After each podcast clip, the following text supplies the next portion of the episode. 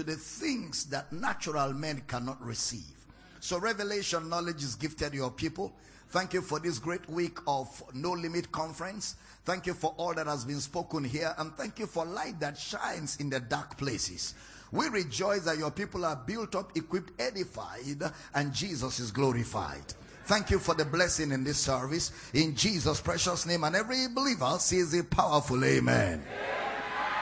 Lift your right hands to heaven. Let's release our faith together. So say these words I am born of God. I am born of the world. The Word of God is my nature. I do not struggle to do the Word. I do the Word naturally. Therefore, today, I will understand the Word of His grace. I will be built up. By the end of this service, I will never be the same. Never ever be the same again.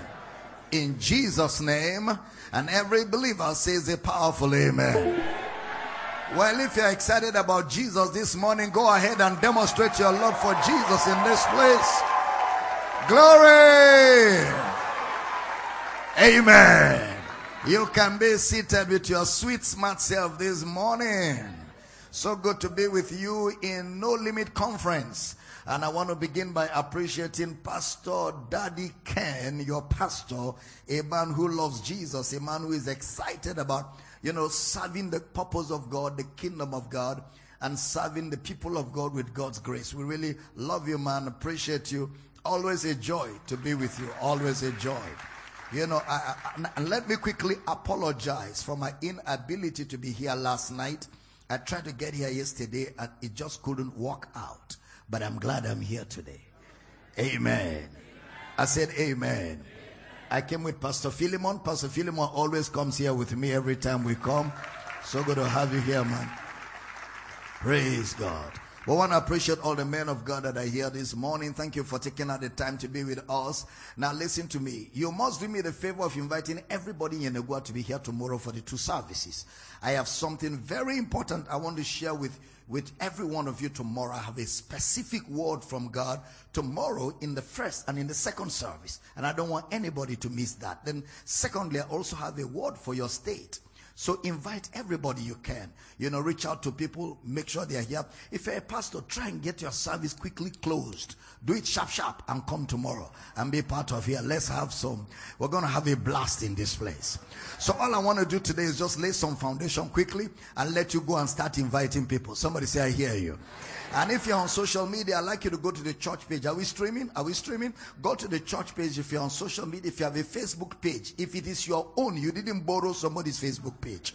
If the Facebook page is your own, open to it. Even now, if you have your phone with you, open to your Facebook page, share the video on your page. Let the thousands on your page know that something is happening here because, you know, the services will be streamed, but now, tomorrow first service and second service. And there are people in Yenagoa that don't know I am here. If you stream, they will find that I am here and they can even come before the service is over. So let Jesus use your page to reach people like he used Peter's boat and the water to reach people and give Peter a net breaking miracle. So let Jesus use your Facebook page. So help me share the video. I think the page is Refine People's Assembly. Go to that page, then share the video of this service and let's, let's get it out and let's make sure people get to know what God is doing in this place. I also came with some of my books. I don't know if, if these books were ready last year when I came, but I have a book on the office of the pastor. The office of the pastor. It's a book that will help equip you if you're a pastor, you're a leader in church, and you're involved in the art of evangelism and raising disciples. This book will help you very much. In fact, this book, by the time you're through with it, you will have gotten yourself to a place where you can effectively raise somebody from where he gets born again to where he becomes a minister of the gospel. This book will help you a lot. I also have another one, Bible Truth about material wealth. What does the Bible teach about material wealth? You know, it's a very powerful book on, you know, material wealth and how to handle it in the light of redemption. I also have another one. This is the latest one that just came out a few months ago. It's every man a minister. Every man a minister. That's God's will for everybody to be a minister of the gospel. How you know that you are called by God, how you confirm that God has called you, how to walk in that calling, how to fulfill that calling, and how to maximize the call of God upon your life. This book is a must have for every one of you. The last one here is my book on the communion table the communion table. Everywhere I go, people ask me questions about Holy Communion, Holy Communion. Well, I have a 300 and something page book on the communion table. It opens it up for you from Genesis to Revelation, sound exegesis. Of course, there's one here on, um, on um, causes, myth, and the truth. You know, all of these things on causes. Am I cause? Who is cause? Are there causes? What do they look like? And if there are, how do you overcome them? You know, and all of that. This book will teach you what the Bible teaches about causes, the myth, and the truth about causes. Can I have a good amen? All right, commercial out of the way. Let's get in the word. Are you ready? Are you ready for the word? One of the reasons why people cannot easily walk in the plan and the purpose of God for their lives is because many people do not want to live their lives according to the word of God. Many people do not want to live their lives in tandem with God's will and God's purpose for their lives. And you know, one of the reasons why people can so easily discredit, you know, God's character is because they do not know God by his word. Let me repeat. One of the reasons why people can so easily discredit God's character is because they do not know God by his word. So many people, the God they know is based on what people told them. And others, the God they know is based on their experiences. And so many others, the only God they know is based on what people have testified. So they do not know God by his word. And God can only be known by his word. Now listen carefully. The Bible is a theology. The Bible is a theology. The theology of the Bible is Christology. I repeat, the theology of the Bible is Christology.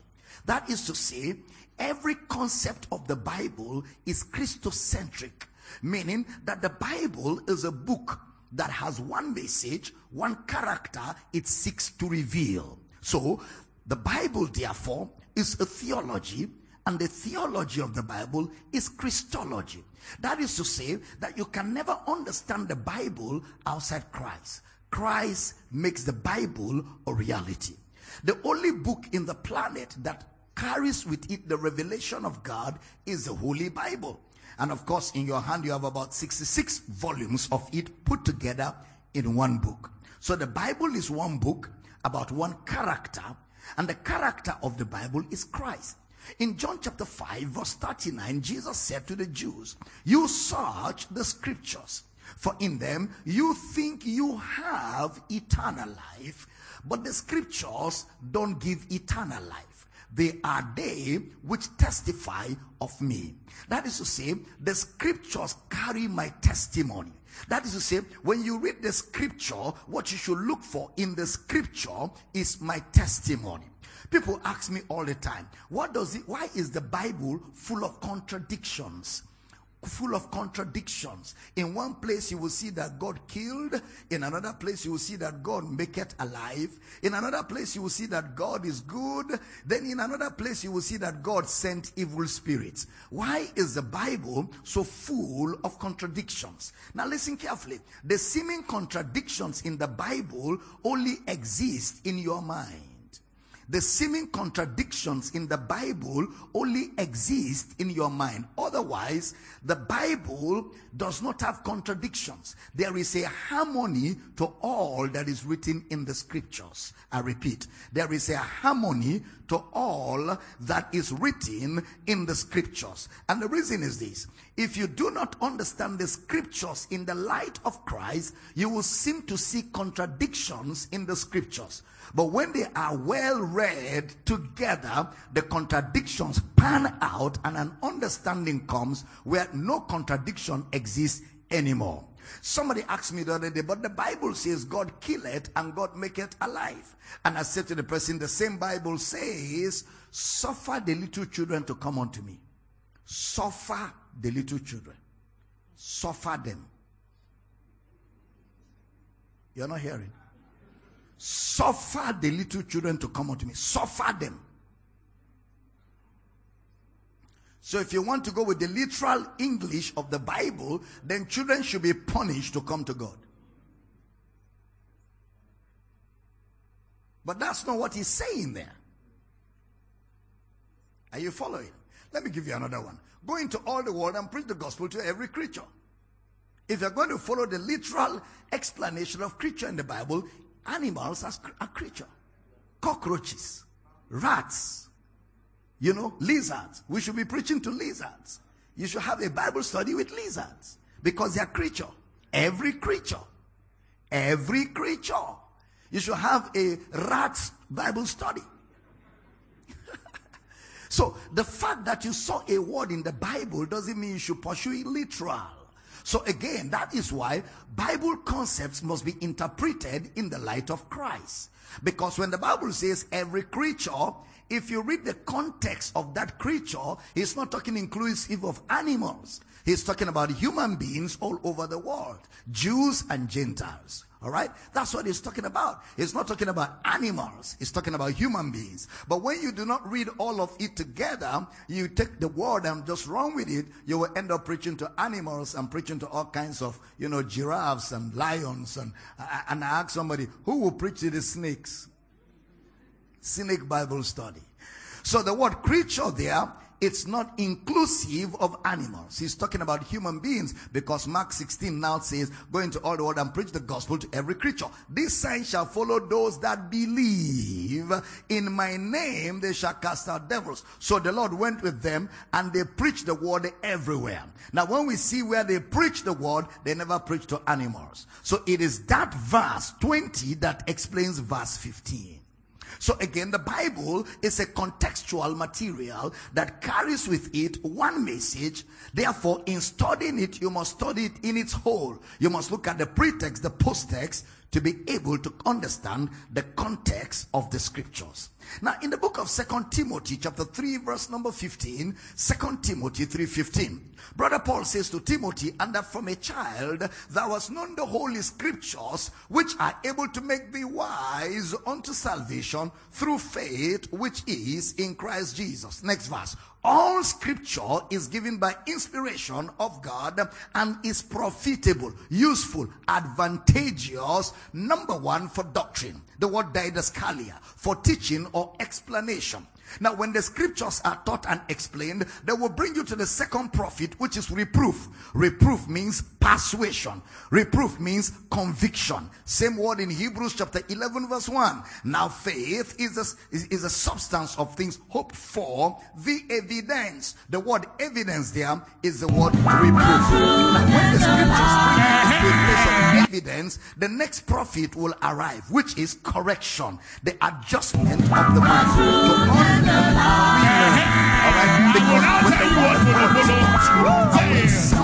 Is communicated to you, it is your responsibility to be willing to unlearn so you can relearn the scriptures. So the third benefit of, of Bible teaching is that it will bring you to a place of correction, a place of so you can relearn. Then it will bring you to the fourth profit, which is in this life you came, this which is the word paideia. In the Greek, it means to raise a child up by the way of the mouth. Spiritual growth.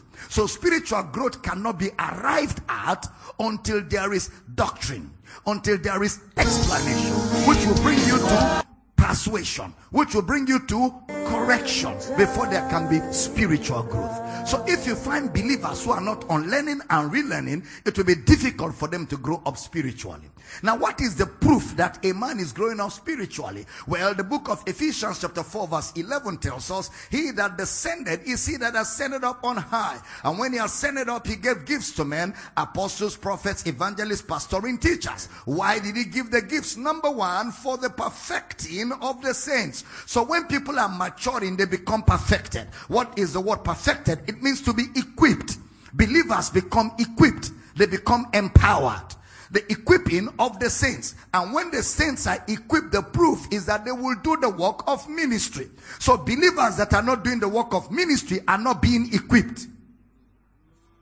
When you find people shying away from evangelism, shying away from prayer meeting, they are not being equipped. Because when people are being equipped, the natural desire and appetite will be for prayer, evangelism, raising disciples because they are feeding. When a child at home is well fed, he will run around the house. He will bring the TV down he will begin to look for screwdriver to, you know, to, to begin to lose things in the house because he's satisfied. When children are hungry, they sit down in one corner humble or they'll be crying all over the house. The point is when you begin to grow up spiritually, you begin to get involved with the work of ministry. The Bible says that when you are equipped, you will do the work of ministry. And when you do the work of ministry, the body of Christ will be edified. And then he says that we henceforth be not tossed to and fro and carried about with every wind of doctrine. No, we are not being carried about.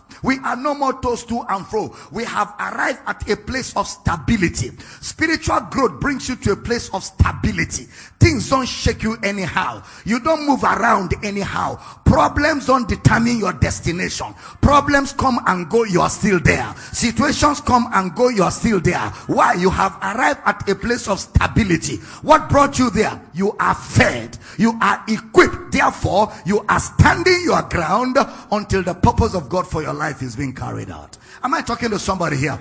You're not tossed to and fro. Problems come, problems go, you're there. Situations come, situations go, you're there. A brother in our church, somebody offended him. He came to me and said, Papa, this brother and his wife have offended me.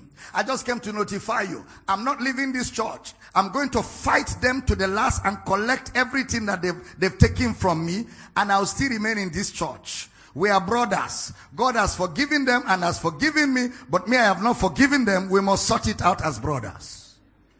I said, that's, that's, that's somebody who is maturing talking. Somebody else will say, I'm going to leave this church. I'm not going to come again. I don't know why people in this church should treat me like this. That means you're not growing. When you start growing, you begin to understand that there could be issues in the family, but issues in the family don't determine your status in the family. You are a member of the family without issues or with issues. Nobody disowns his father because his brother insulted him. Nobody disowns his mother because his sister insulted him. No matter the insult, you're still a member of the family and you stay in that family and fix the matter. That is what spiritual growth brings. It brings you to a place of stability where you are grounded, where you are rooted, where you are established, where things don't move you around anyhow. The reason is because you're growing up. Am I talking to somebody here? Somebody say to me very loud, I am growing up. Now look at the book of James, chapter 1, verse 20. James, chapter 1, verse number 20. Please put it up for me. James, I know you've been hearing grace, grace, grace since the conference started. I don't want to stay grace anymore. I want to move beyond grace and bring you to other things that the grace of God has provided for you. I don't know if I'm talking to somebody here. And of course, you know that grace is not a message. I hope you know that. Grace is not a message. Grace is the character of God. Grace is God's character from eternity past to eternity future. Grace is not a new message. It is the message.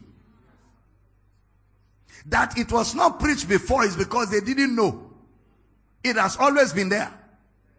God didn't become gracious in the New Testament. He has been gracious from Genesis.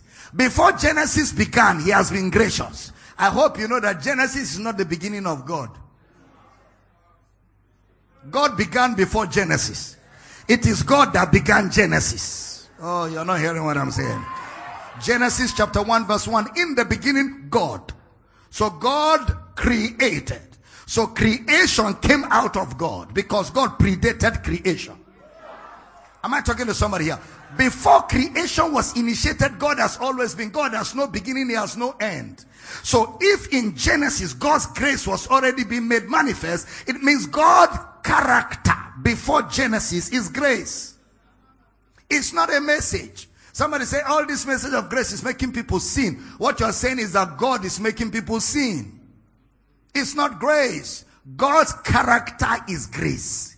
It's not just a message. It is the disposition of God towards undeserving man. Grace is the disposition of God towards undeserving man. That is, man is always sinning. Man is always failing. Man is always full of mistakes. How can a perfect God relate with an imperfect man? Grace. Grace is the platform upon which a perfect God can fellowship with an imperfect man. Am I communicating at all? Because every day of your life you make mistakes. There's nobody. I make mistakes every day. All of us make mistakes every day. No matter how holy you think you are, you make mistakes all every day. The only way a God that never makes mistake can relate with a man that makes mistake all the time will be on the platform of grace. Am I communicating here? Grace is the word chen in the Hebrew. The word chen, C-H-E-N, is the word chesed. C-H-E-S-E-D is the word chenan. All those are Hebrew words for the word grace. It means God getting involved with undeserving man. That is God saying, you can never be of any good to me. You can never be of any benefit to me. You can never be of any profit to me. Yet I, God, have decided to be of benefit to you. I'm not being of benefit to you because of what I will get out of you. I'm of benefit to you because that is who I am. Even if I try not to, I cannot. That's who I am. The only way I know to deal is on the platform of grace. That's why John now speaking of Jesus said, Jesus full of grace. That word and is kai, K-A-I in the Greek. It means Jesus full of grace. That is truth. The law was given by Moses, but grace, which is truth, exists as Jesus. You didn't hear that. Grace, which is truth, exists as Jesus. So Jesus is the embodiment of God's grace. That is when Jesus moves, grace is moving. He is the personality of the grace of God. Who is Jesus? Jesus is God who became a man. So Jesus is the unveiling. Jesus is the revelation. Jesus is the manifestation. Jesus is the apocalypse.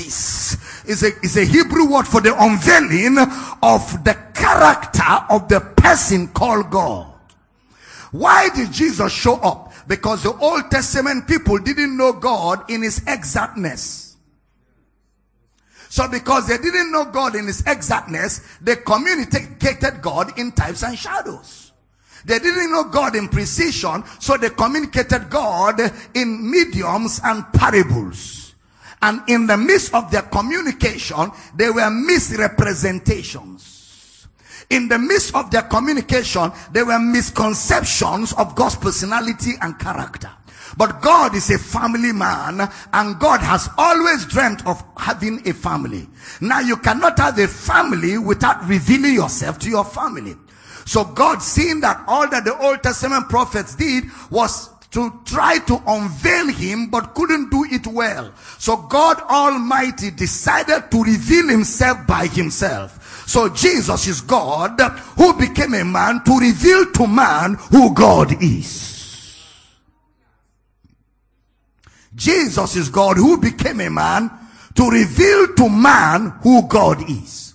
So the arrival of Jesus corrected the misrepresentations, corrected the distortions, and corrected the seeming contradictions to God's character. Now listen carefully. If you do not know God's character, you cannot trust him. If you do not know God's character, you cannot rely on him. If you do not know God's character, when times are tough, you will compromise. If you do not know God's character, you can't even rely on him when you pray. You will have a plan B. It is the revelation of God's character that gives you stability that gives you confidence, that gives you trust, that makes you to say, I have prayed and it will happen. Even when it looks like it is not happening, you know it will happen. Why? Because you know God's character. Now listen carefully. God's character can be predicted. You can look at things when you know God. You can look at things and say, This is God.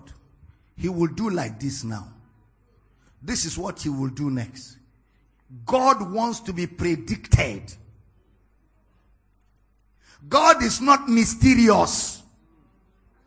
A mysterious person cannot give you 66 books that contain his entire story. A mysterious person cannot give you his spirit to live inside you. Every mystery about God has been demystified. There's no more secret about God that is kept from man. Kabayada. I don't know if I'm talking to somebody here. Are you still in the building? A mysterious person cannot unveil himself to you. God wants to be known, not known in bits and pieces, known completely. That you know him, that you can predict. You can say, hey, listen, God will do like this now. And somebody say, you know, God is a mysterious God. His ways are past finding out. What you're saying is that you're not a child of God. First Corinthians chapter 2 verse 9. Put it up. Are you in the building? Okay. I was trying not to teach grace, but it's like I have to scratch it a bit. but as it is written, I had not seen, nor ear heard, neither have entered into the heart of man the things which God had prepared for them that love him. That verse is Genesis to Malachi. That verse is not talking about you. That verse is talking about Moses and the prophets. How do I know that that verse is talking about Moses and the prophets? Now put your finger in First Corinthians 2 9, move to First Peter 1 10. First Peter chapter 1 verse number 10. The brother on the computer, thank you for working with me. Of which salvation the prophets have inquired and searched diligently who prophesied of the grace that should come unto you. Next verse, next verse. Searching. They were searching. When Jeremiah prophesied, in the midst of his prophecy, you will see his search when Isaiah prophesied, in the midst of his prophecy, you will see his search. They were all searching what or searching what or what manner of time the spirit of Christ which was in them did signify when it testified beforehand the sufferings of Christ and the glory that should follow. Now watch the next verse so that you know that that's First Corinthians 2 9. Unto whom it was revealed that not unto themselves. It was revealed to them that what they were teaching was not for them to understand. That's why they were searching. They were inquiring. So their eyes never saw. Their ears never heard. But he didn't say their mouth, he didn't speak. Their mouth spoke, but their eyes couldn't see what they were speaking and their ears couldn't fathom what they were saying. You're following? It's just eyes and ears, not mouth, because their mouth spoke prophetically. But what they were speaking, they couldn't fathom. Because it was revealed unto them that not unto themselves, but unto us, they did minister the things which are now reported unto you by them that have preached the gospel unto you, which the Holy Ghost sent down from heaven, which things even the angels desire to look into. Even angels don't understand it. Now, come back to First Corinthians chapter 2 verse 9. Are you still here? First Corinthians chapter 2 verse 9. But as it is written, I had not seen nor ear heard, neither have entered into the heart of man eyes and ears no mouth inclusive. Now, as he entered into the heart of man, the things which God had prepared for them that love him. Now, next verse. But, that's where you all come in. That's where you come in. But they are, God hath revealed them unto who? By? By his spirit. What Isaiah never saw, I have seen. What Moses never saw, I have seen by the Spirit. For the spirit searcheth how many things? So there is no more mystery about God. He searcheth all things, yea, the deep things of who? So even the deep things in the heart of God have been searched by the Spirit. Now watch, watch, next verse, next verse, next verse. For what man knoweth the things of a man, save the spirit of man which is in him. Even so, the things of God knoweth no man, but the Spirit of God. Next verse. Oh, glory to God. Now we have received, received, received. We are not going to receive. We have already received not the spirit of the world, but the spirit which is of God. Why? That we might know the things that are freely given to us of God. I thought somebody would shout glory. Say, I have revelation. Say, there is no mystery about God. All of God's mystery has been demystified in Christ. I didn't hear a good amen. Now, now sit down. Colossians chapter 1, verse 25. Colossians chapter 1, verse 25. Colossians 1:25. Whereof I am made a minister according to the dispensation of God, which is given to me to fulfill the word of God. Next verse. Oh, I love this. Even the mystery. Now, that word mystery is the Greek word mysterion. M-U-S-T-E-R-I-O-N. Mysterion means things that require explanation. Things that require explanation. So, which means the Old Testament was communicated in mystery. So the Old Testament must be explained. If you're writing, writing capital letters, the Old Testament must be explained. The Old Testament must be explained. M-U-S-T. You don't just read the Old Testament, hook, line, and sinker. It must be explained. Now, somebody says, why must it be explained? Because it is mystery even the mystery which had been what? Hid from when? So there are things that were hid from Moses and hid from all the prophets. They spoke them, but didn't know the, the, the depth. They didn't know what they were speaking.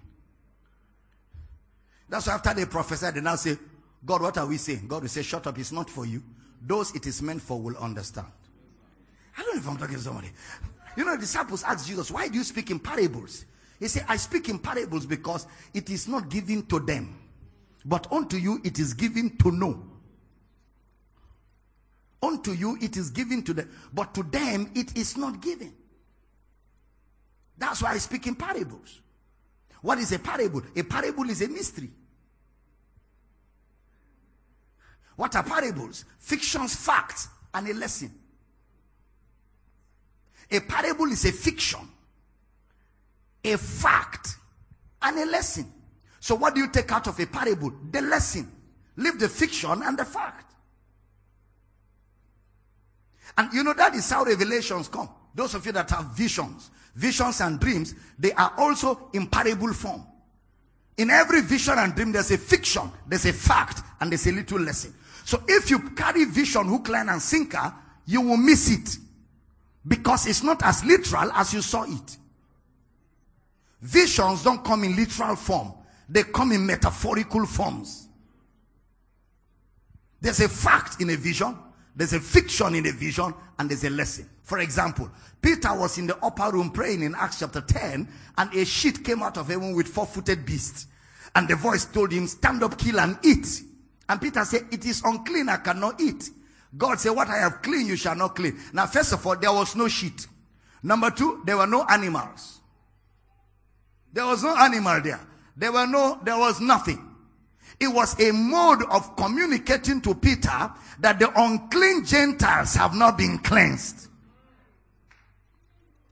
But there's a fact, there's a fiction there. The fiction is animals. Okay?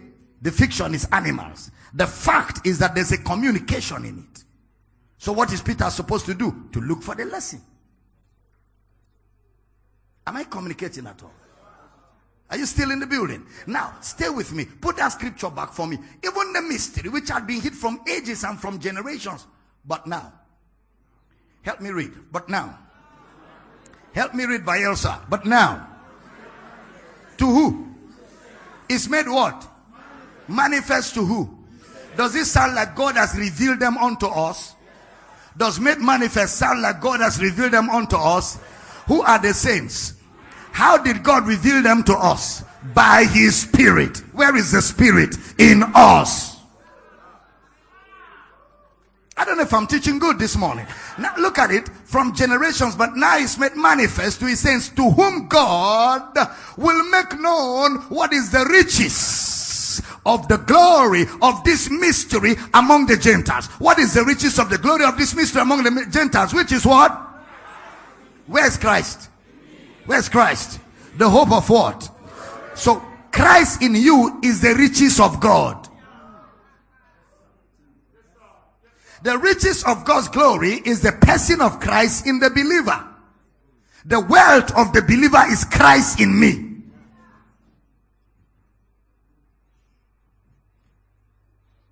So if God wants to be mysterious, he won't give you his spirit.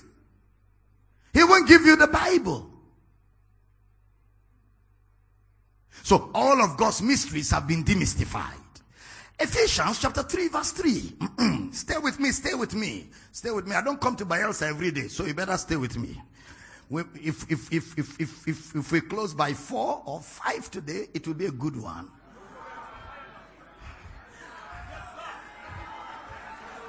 Can you feel my feel? How that by revelation he made known unto me what? So how are mysteries made known? Via the instrument of what? Revelation. Revelation of what? Revelation of Christ where?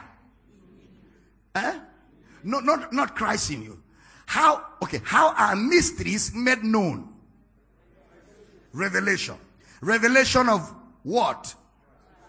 Christ. Christ where? In the scriptures. Christ in the scriptures is a fulcrum of revelation. It's not visions. The revelation is taken out from the scriptures. Made known unto me. Now observe the next verse. Whereby when you read, read what? The scriptures. You may understand my knowledge where? In the mystery of Christ. So the mystery of Christ is made known by the reading of the scriptures. You will understand if you read. Whereby when you read. So a good Bible student must be a reader. And a voracious reader at that. Not a scanty reader. Whereby when you read, you may understand my knowledge in the mystery of Christ. Glory to God. Hid from ages but now is revealed unto us. What is revealed unto us? What is revealed unto us? The revelation of Christ and what Christ has made available to us. It's revealed to us by the Spirit. John 16, 12. John chapter 16, verse number 12. I'm just laying foundation for what I want to do here tomorrow, first, second service. I have yet many things to say unto you, but you cannot bear them now. This is Jesus teaching.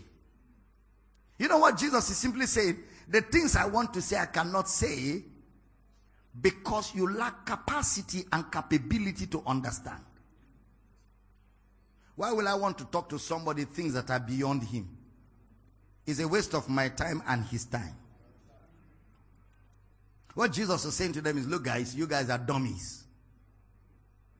But he was saying in a decent way.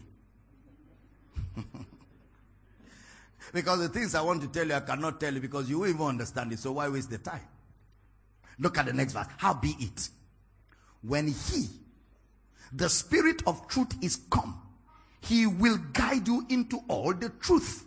For he shall not speak of himself, but whatsoever he shall hear, that shall he speak, and he will show you things to come. Has the Spirit of truth come? Where is He? What is He supposed to show you? Things to come. Where will He show them to you from? The scriptures. From the scriptures. Oh, glory to God. I say, Oh, glory to God. So, are you ready now for us to begin to unveil those things? James or James? Is it James or James?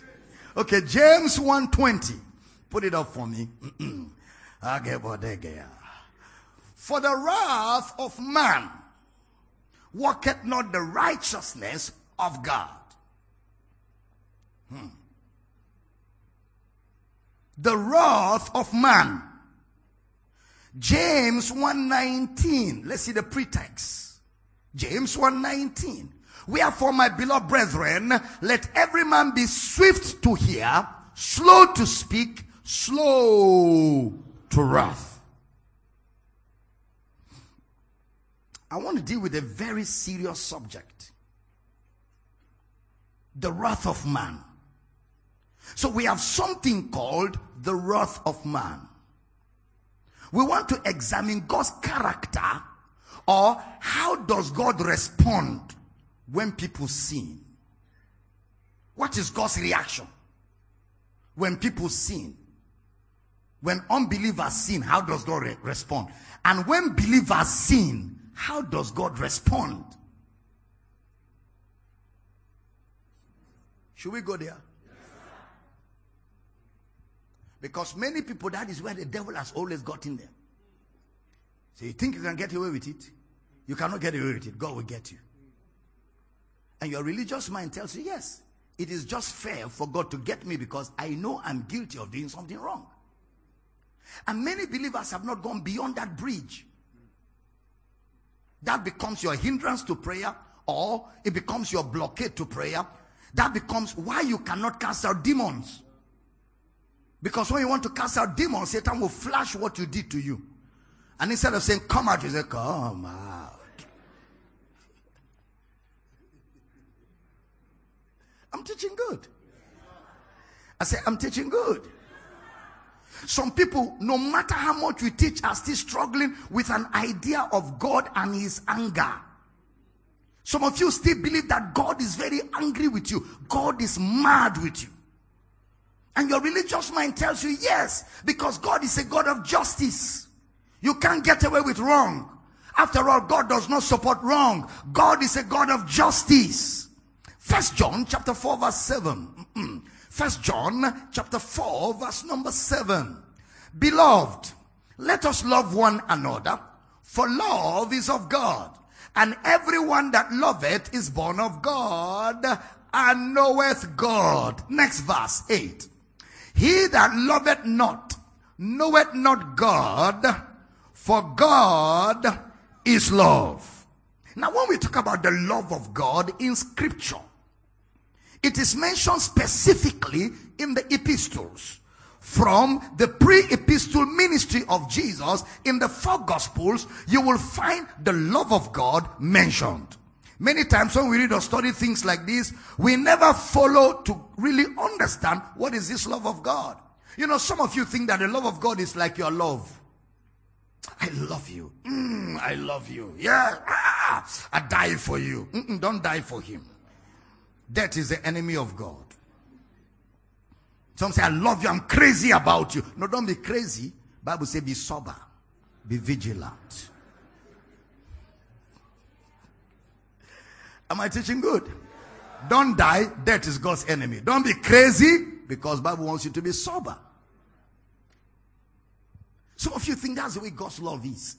I love you. Then when you offend me, I don't love you again. Some of you think that's how God is. You use your own measuring standard to put God in a scale because you don't know God. You don't know God. You think God is an emotional being like you who is off and on. I love you. I don't love you. Then you buy me a gift. Ooh, I die for you. Then you do me something wrong. I change my mind. You know your love is like a roller coaster. Is it not true? That's why boyfriend, girlfriend will get angry now. They will tear each other's picture. Mm, mm, mm. Today they don't carry physical picture. They will delete it from their phone. Fia, fia, fia, fia. Deleted. I don't love you anymore. because, and, and that's how we human behave. Is it not true? When I was in secondary school, all my girlfriend's picture, I tore all of it in one day. I said, nonsense. Don't cross my path again because I will crush you. That's the same person I say, I love you. Why? Because we thought when you tear the picture, you have torn the person. Because the picture represents the person. So the way you are tearing the picture is the way you are tearing the person because you are angry. So when you are thinking of God, you are thinking of God like that. For God so loved the world. I love you. Then you do something wrong. I love you no more. No. When we talk about the love of God, we are not talking about an emotion. Mm-mm. We are not talking about an emotion. And I'm going to show you from scripture because when you begin to be confident in the love of God that He has for you, it will change everything about you. And that's what the concept of grace is. The demonstration of God's love towards man. Now, if you read the meaning of the love of God in First John where we read, he says, God is love. Love is God. That is, love is not a feeling. Love is a person. Is the personality of God. You will also find out that the love of God is always demonstrated in a specific way. When Jesus mentioned the love of God, he puts it like this, John 3 16. For God so loved the world, what did he do? He gave. He gave. What did he give? His only begotten son. So the love of God is always demonstrated in a sacrifice. The love of God is not a feeling. It's not an emotion. It's a person always demonstrated in a sacrifice. He gave his only begotten son. The word for God means there's a statement before for which is verse 15. Give me verse 15. John 3 15. That, John 3 15. That whosoever believeth in him should not perish, but have eternal life. What is the guarantee for eternal life? For God so loved. How do we know he loved? He gave. What is the love of God? The sacrifice of his son. The love of God is not a feeling of ah, butterflies in my stomach. No, no, no, no. The love of God is the sacrifice of Jesus. You need to renew your mind about love because when we're talking about the love of God, we're not talking about human love. We're talking about God's own love, which is God's sacrificial nature. Stay with me. That statement means that Jesus will become sin offering. As Moses lifted up the serpent in the wilderness, so shall the Son of God be lifted up. So the lifting up of Jesus or the offering of Jesus as sacrifice is God's love. It's not a feeling of niceness. It's not a feeling of niceness. Yeah, you know, man, I, I feel good. My babe loves me. I feel cool. I love my baby. Amen. I feel cool. Mm-mm. It's Jesus on the cross is God's love. It's not a feeling. When God say I love you, it's not verbal. It's demonstrated. God's love is demonstrated. Demonstrated in the sacrifice of Jesus. So look at God's love.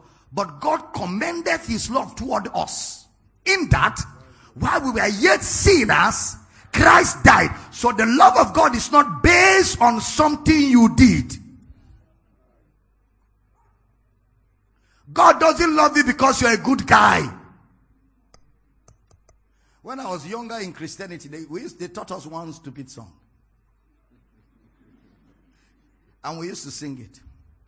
If you do good, kingdom, oh, kingdom, oh. They teach you that song? Holy Ghost, who do us this kind thing? if you do bad, oh, oh, ah, ah. So the thing is universal. So as long as you are doing good, kingdom. When you are not doing good, no more kingdom. So it gives you a feeling of God who is a human being. Who changes his mind and changes it anyhow. But I read my Bible. He says, I am the Lord. I change it not. Kabayada. I read my Bible. It says Jesus the same yesterday, today. He never changes. His character is consistent. His personality is consistent. Now, let me tell you something about consistency. When you are consistent, people can predict you. Is it not true? Once a man is consistent, you can predict him. You know that he will go out. You know that he will enter his car before the car will move. And you know that when he comes back, he will reach the door before the car will stop. And he will come out and the first place he will enter is here. So you can predict him. You can say, now that the car is coming, I wait at the door. Because you know he will come through. And he will come through because that is his consistent behavior. God is consistent. If you can just trace the way he behaves, you will know how he will behave next time. He never changes. The Bible says there is no shadow, no turning. He never turns. God is light in him. There is no darkness. So anywhere you see darkness, God is not there. We can predict God. Am I talking to somebody here? No darkness in him. Not because there is no darkness, because he lacks the capability to house darkness. His composition has no space. That is, he is made in a way where darkness cannot survive him. I feel like I'm teaching here. Somebody said God is consistent. See, that's why you can rely on him. That's why you know that when you pray, the answer is given because you can predict what God will do. I'm not worshiping a God that is that changes. No. He's a consistent father. And I can tell you, God has never been angry before. Yes, sir. Anger is strange to God. He has never been angry before. He is not angry now. He will never be angry. It's not in his character to be angry. Anger is a work of the flesh. Anger is a work of the flesh. The work of the flesh cannot be found in God. What God has is a fruit of the spirit. Love, joy, peace, long suffering, gentleness, meekness. I don't know if I'm talking to somebody here. The fruit of the spirit is the definition of God's character. The work of the flesh is a definition of Satan's character. Stealing, wrath, anger, witchcraft, blasphemy, fornication. All that describes Satan. Love, joy, peace, gentleness, meekness describes God's character. Am I teaching good? Please sit down. Let me push this a bit. So you're having an idea of what will happen tomorrow, right? God punish the devil he shall pay for it. Did you hear what I said? Satan will pay for it. All the years he has been monkeying around, babooning all over the place, he shall pay for it. Somebody say, Satan, you will pay for it. Glory to God. I say, Glory to God. I say, Glory to God. While you were yet sinners, that word sinner is, is the word in the Greek rebellion. While you are yet a rebel, Christ died.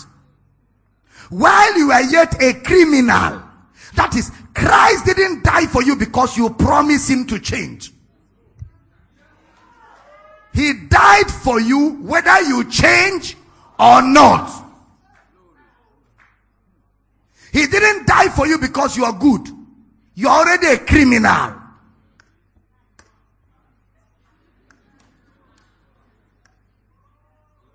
Shut up, give me that Romans chapter 5 verse 10. See Alabada.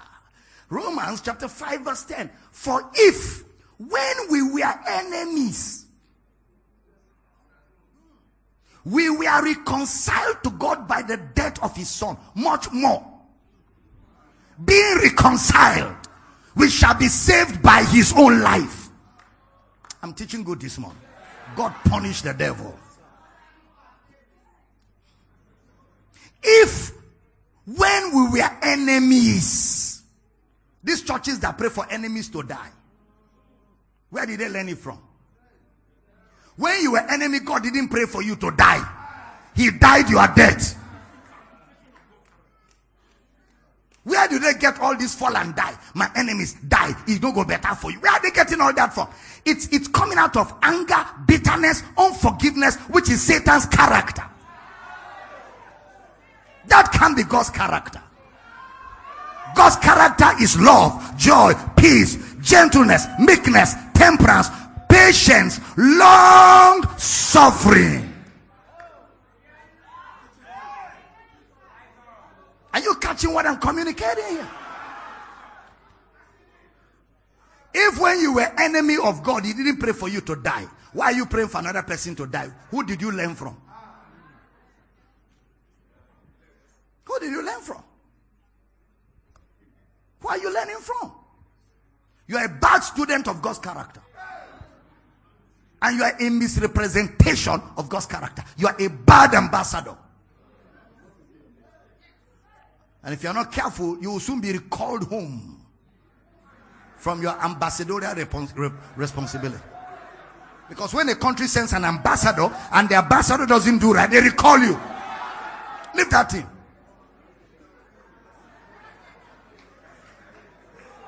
I'm teaching good this morning. Lift your right hand and shout, I'm an ambassador of Christ. Therefore, I must reflect the character of Christ to my generation. I didn't hear powerful amen. Please sit down. Let me push. Can I push a little more? Deacon is not me, oh, it's them. Glory! So Jesus will become our sin offering that he gave his only begotten son. So God's love always has a focus. Always has a focus. So now we have seen that the love of God is in two ways. John 3, Romans 5. And in both occasions, the love of God is taught and demonstrated as Jesus' sacrifice. While we're yet sinners, Christ died for us. For God so loved the world that he gave. So both occasions, the love of God is a sacrifice of Jesus. What is the sacrifice of Jesus for? For sinners. For sinners. And listen carefully. Not sinners who are repentant. Not sinners who are thinking of God. Sinners who don't care about God and have zero tolerance for the name God. They are the people he died for. It is not when you repent that God forgives you. He forgave you before you repented. The day you received Christ was the day you received God's forgiveness. But that's not the day He offered it. He offered you that forgiveness years before you were born. You were born to discover there's an offer. And then now when you receive it, it is effected in your life. Am I teaching here? Yes. It's been offered. The prostitute in Yenagoa now has been forgiven by Jesus. The homosexual has been forgiven. The drug addict has been forgiven. The offer is waiting for them to accept. Why do we preach? To make them aware there's an offer so that they can reach out and take delivery of the offer. Am I communicating at all? That's why we preach. That's why we evangelize. That's why the gospel is good news. The announcement of a gracious offer. That's what the gospel is. The announcement of a gracious offer, not a threat, not intimidation. That's not gospel. Repent now because you can die after I finish talking. You know, death waits for no man. You only know now, you don't know after now. You better repent. Are you ready? Hellfire is real. The fire is burning. I can even hear them crying now. You're not doing evangelism. You're doing evangelism. Envy. evangelism, not evangelism. Evangelism is the announcement of God's gracious offer to undeserving sinner. The announcement of God's gracious offer to an undeserving sinner. Am I still teaching here? Look at First John 4:10. First John chapter 4 verse number 10. Mm-mm. Hearing is love. Oh glory to God. Not that we loved God. I love God. If not that I love God, God wouldn't have blessed me. Shut up. Not that we loved God. Can you argue with your Bible? Not that we love God, but that He loved us.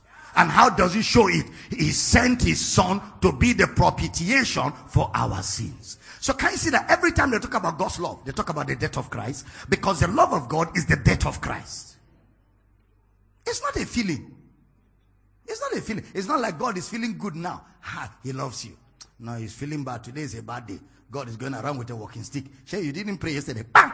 You come, come. I told you to fast. You didn't fast. Bam! You, that contract, I collected. You, you are not obeying me well. Take sickness. No, God doesn't behave like that. God doesn't behave like that. Some of you actually picture God with a walking stick. Every day wakes up in the morning. You, you didn't pay your tithe. Take it. You, I told you to give offering. Your offering was not enough. Bah, come, come, come, come. I've been waiting for you to be a faithful, committed person in the church. You're not committed. Bah, God doesn't go around like that. The last time I checked, he's sitting down. Because there's no more work to do. He has finished his work.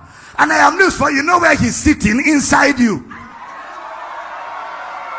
Glory to God. The Bible tells us, I will live in you. I will walk in you. I will be your God. You will be my sons and my daughters. Somebody's not shouting glory in the building.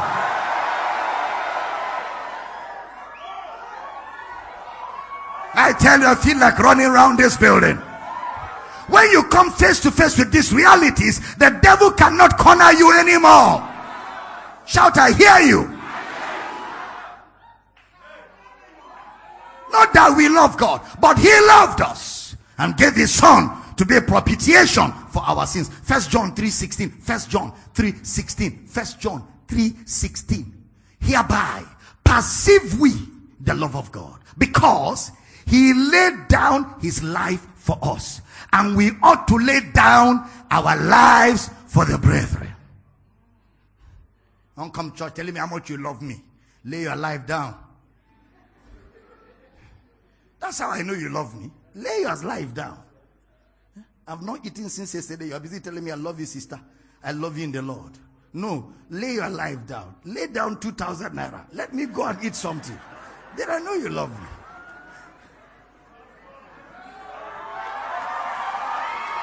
I'm teaching good this morning. Turn to your neighbor say, Do you love me? What are you laying down? Glory! That's right. Glory!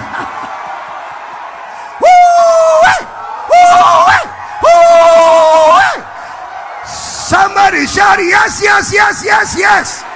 Say, I believe and know the love that God has for me.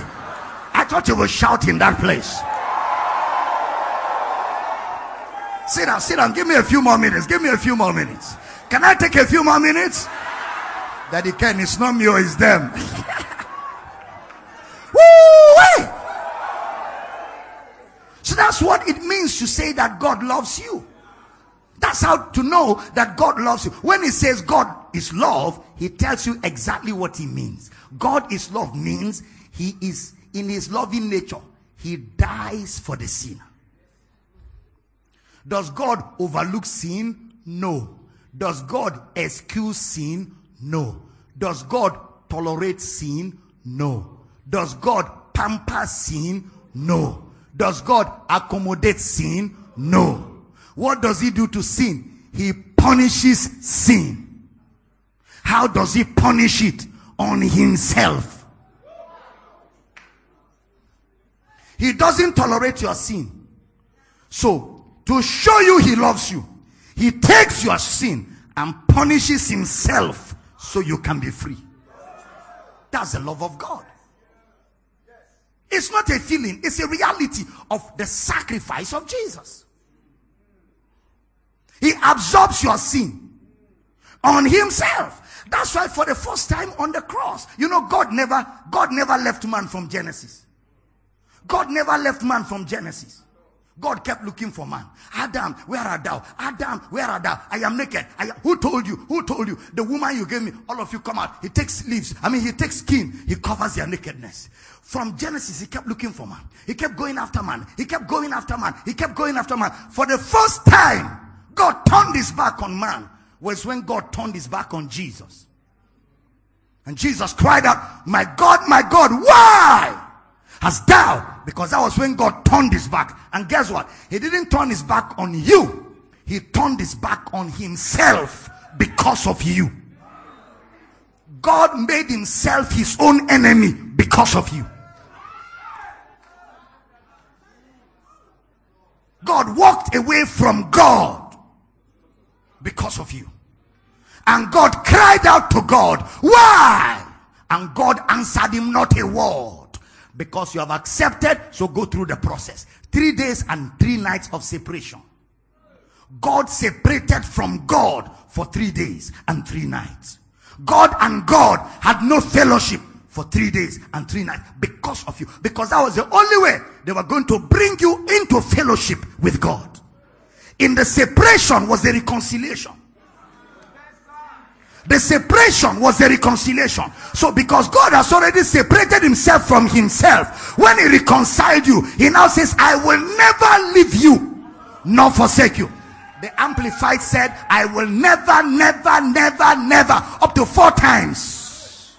Emphasis.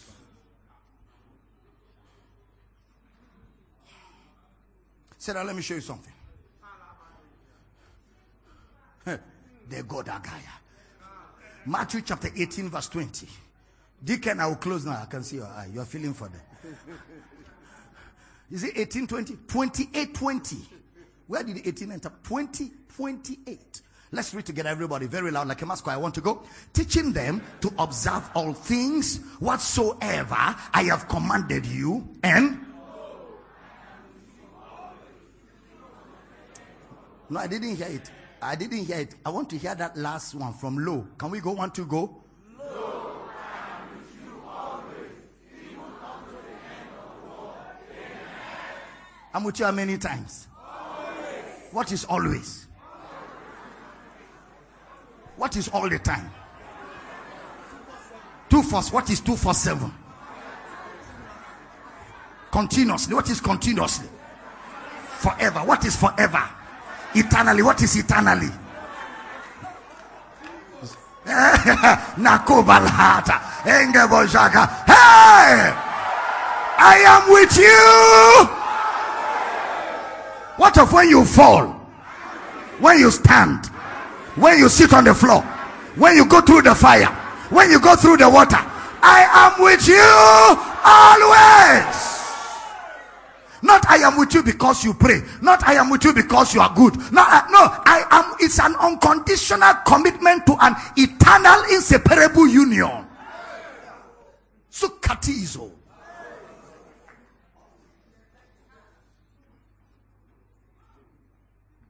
I am married to Jesus and I live in love. I'm married to Jesus. Satan, leave me alone. My husband is coming to take me away to everlasting. Your husband is coming.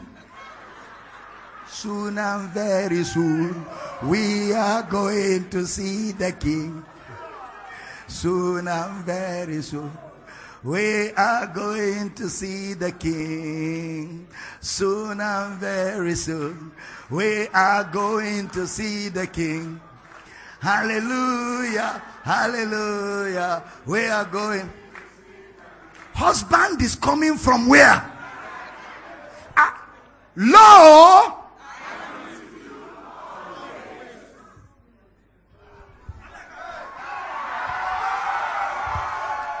Lo, Okay, sit down. I'm going to leave you. I'm going to leave you at a junction.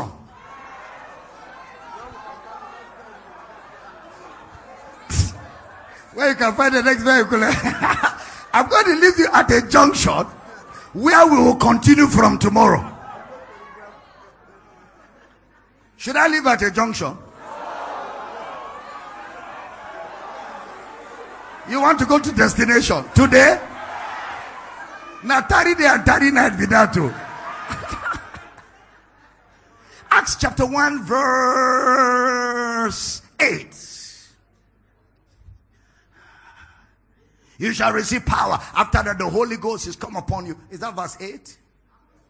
Put it up. You shall be witnesses on me, Jerusalem, Judea, Samaria, and the uttermost part of the Acts chapter 1, verse 8. Brother, where did you get 3 from? Your computer is enjoying revelation, right? Next verse, verse 9. And when he had spoken these things, can we all read together? One to go. And when he had spoken these things, while they beheld, he was taken up, and a cloud received him out of their sight. Taken up to where? Eh? Lo,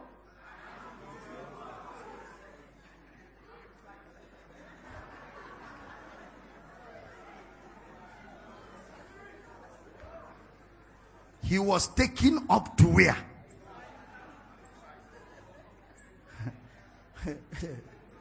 Put the next verse. Let's see if they told us where they took him to. Can we read together? And while they looked steadfastly toward heaven, as he went up, behold, two men stood by them in white apparel. Next verse. Which also said, Ye men of Galilee, why stand ye here gazing up into heaven? This same Jesus, which is taken up from you into heaven, shall so come in like manner as you have seen him go into heaven. Mm. Lo,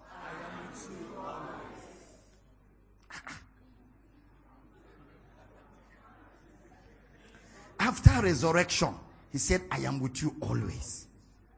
Then some people say they saw him go. Is he lying? I can't be telling you I am with you always and go. Mm-mm. Something is not right. If I'm with you always, I go nowhere. If I go, I am not with you always. It's as simple as that. So, where did he go? And was he really with us always? What of when he left? Stand up tomorrow. Glory! I have dropped you at the junction. Dr. Abel Damina is the founder and president of Lo, not I will be with you. I am. So, you know, I am with you is always I am with you. It's a present continuous statement. Tomorrow it will be I am with you. Next year it will be 10 years time from now it will be It's not I was with you. It's not I will be with you. It's I am. Moses said, What should I tell them is your name? You know, I am is not a name. I am is not somebody's name now. When did I am become a name? God, what will I tell them is your name? T- tell, tell them, I am that I am. That's not a name. That's a statement. I am. You know why? God has no name. God doesn't have a name. No. Okay, what are names for? We give names to distinguish people. Because there are many people here. So we have Pastor Daddy Ken. When you hear that one, only him will come out. Because he's the only one among us that is Pastor Daddy Ken. Pastor Philemon. Only him will come out. Because he's the only one that is Pastor Philemon. Why? Names are given to identify you out of a crowd of those that look like you. God has nobody that look like him. So he doesn't need a name. God doesn't have a name. All those Jehovah Nissi, Jehovah Jireh, they are not God's names. So that is the people's experience that they describe.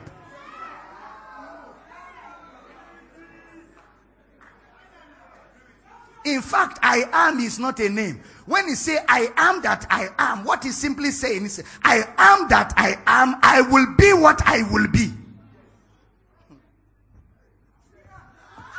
The Hebrew word for that I am that I am in Exodus. If you check the Hebrew trans lexicon, it says, I am that I am because I will be what I will be. That is, if I am the Almighty, it means I am that I am, meaning within me, I have the capability and capacity to be whatever I want to be. You know what God was telling Moses? He was introducing to Moses the redemptive concept of Trinity.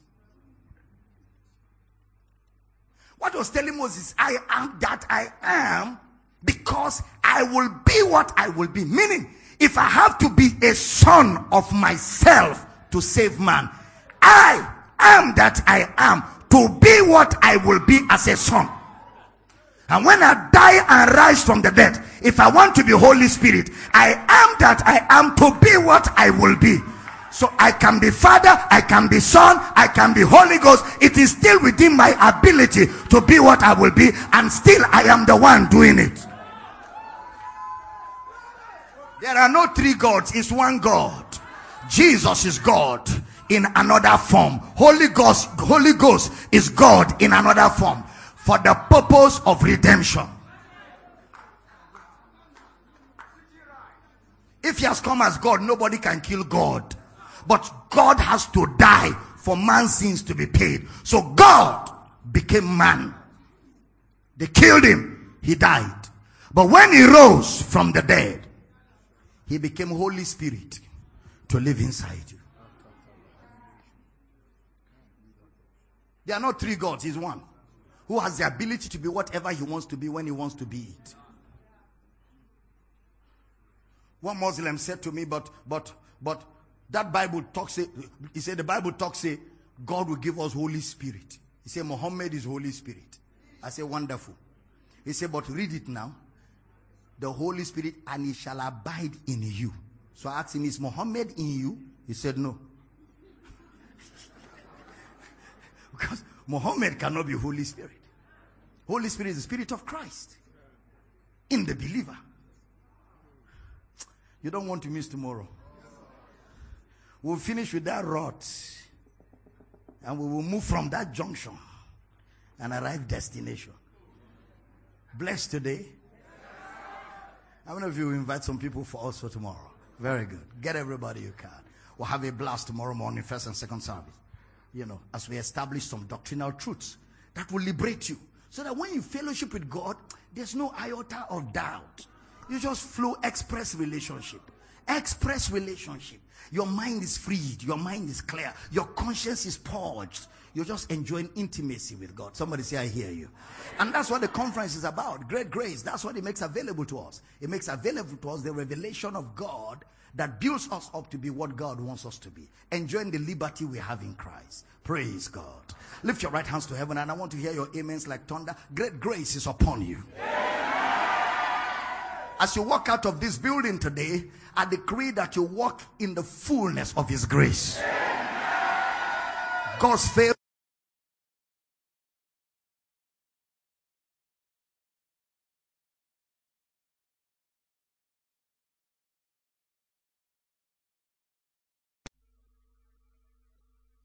Are met supernaturally. Your desires are granted. Burdens and yokes are destroyed. They are destroyed. They are destroyed. Your heart opens up for revelation knowledge. Your heart opens up for revelation knowledge.